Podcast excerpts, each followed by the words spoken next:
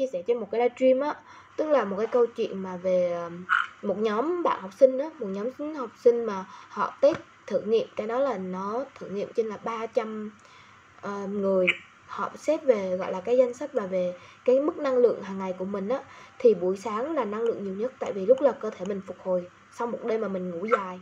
Mình phục hồi thì lúc đó năng lượng của mình nhiều nhất thực ra thì một cái người em là một cái người chia sẻ khi mà em đứng lớp hoặc là ví dụ em livestream đi thì em phải kiểm soát được cái năng cái năng lượng của mình. Nó khó ở chỗ đó. Tức là khi bạn làm cái gì đó bạn phải kiểm soát được năng lượng của mình. Không cho nó quá cao mà cũng không cho nó quá thấp. Nên là lúc mà mình mệt á mình biết vực, vực dậy mình được. Đó. Thì em phải biết kiểm soát năng lượng của mình biến nó kiểu như là mình điều khiển được nó. Đấy.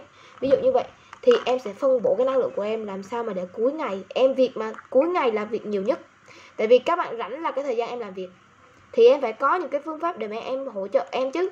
Đó thì ví dụ đi như chị đi thì chị là bận nhất là thường là khoảng khung giờ nào? Bận nhất là khoảng uh, từ buổi sáng á không sáng ngủ dậy. Sáng là mấy giờ? Luôn. Thì tất cả công việc của chị buổi sáng là nói chung là khung giờ chị bận nhất là khung giờ nào bận nhất là từ uh, 7 giờ cho đến 9 giờ 7 giờ tới 9 giờ đi đúng không? Nhưng mà chị làm những cái việc đó là không có khó. Đối với chị viết bài sẽ là khó hơn đúng chưa? Ừ. thì sáng chị có thể dùng là 30 phút đến một tiếng để chị lên ý tưởng chị viết bài. Như vậy.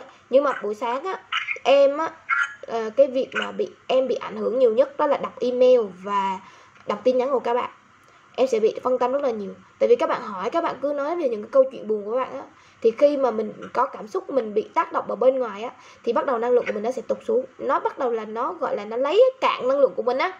Cho nên là buổi sáng em sẽ làm những cái việc quan trọng, em dẹp hết. Em để cái lịch của em là 11 giờ em tư vấn là chị hiểu rồi.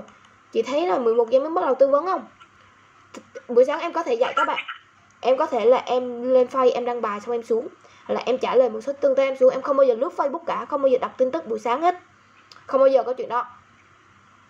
Em làm những việc quan trọng trước, có thể là em đọc sách, có thể em học một cái gì đó, hoặc là khó em viết bài, hoặc là lên một cái ý tưởng gì đó để làm, hoặc là lên cái bài giảng cho các bạn. Em sẽ làm tất cả mọi thứ, những cái việc quan trọng về kinh doanh của em thì là tính toán đủ thứ hết. Về là luật nữa, tại vì phải có khi mà cái khó nhất là về luật đó. Hồi trước học em tự mò về luật á. Trời ơi, cái lúc đó nó khó kinh khủng, rắc rối lắm đó thì như vậy cái khoảng thời gian đó thì nó rất là khó. Thì em sẽ tập trung vào cái thời gian nào mà năng lượng mình cao nhất. Được chưa? Không biết hiểu luật thì mình phải thuê luật sư thôi. Đã kinh doanh là mình phải hiểu rất là rõ về luật. Đấy. Thì cái đó một là mình tự thuê hay là mình phải tự học. Nhưng mà ít nhất mình cũng phải học đó học sơ sơ để biết. Khi mà chị muốn mở rộng lâu dài muốn phát triển cái nền tảng kinh doanh của chị phải hiểu về bản quyền về luật đủ thứ chuyện hết đấy, như vậy ha. Rồi cái đó nó khó thì em sẽ tập trung em học trước em làm trước. Sau đó em bắt bắt đầu là em làm những cái việc không quan trọng. Thì chị cũng phải như vậy. Thế nên em đó là sắp xếp danh sách là như vậy. Mình sẽ ưu tiên cái nào đưa lên hàng đầu mình làm trước. Được không? Được không? là bây giờ mà viết bài vào một sáng thông thường là một cái sáng này mình nên viết ờ, về cái chủ đề. Gì thì cái chủ đề thì hôm sau em sẽ nói tiếp cho chị. Cái phần lên ý tưởng đó nó có nhiều lắm. Thì buổi sáng chị nghĩ được cái gì chị nói chị không mặc định đừng bao giờ mặc định là chị sẽ viết về cái chủ đề gì em sẽ cho cho chị một cái, gọi là, những cái bảng. Thứ nhất là về vấn đề nguyên nhân, lợi ích, tất cả những khác biệt đó. Ý tưởng là chỗ đó, em lên ý tưởng cho chị hết. Ý tưởng là chị có dùng cả năm cũng không hết nữa. Thì sự, em khơi cho chị tự mò được ý tưởng của chị lúc đó không sợ, học với em là không bao giờ sợ ý biểu ý tưởng. Không bao giờ sợ bị ý tưởng đâu.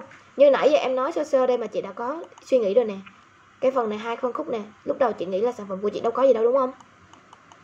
Đấy thì cái này thiếu gì? Rất là nhiều.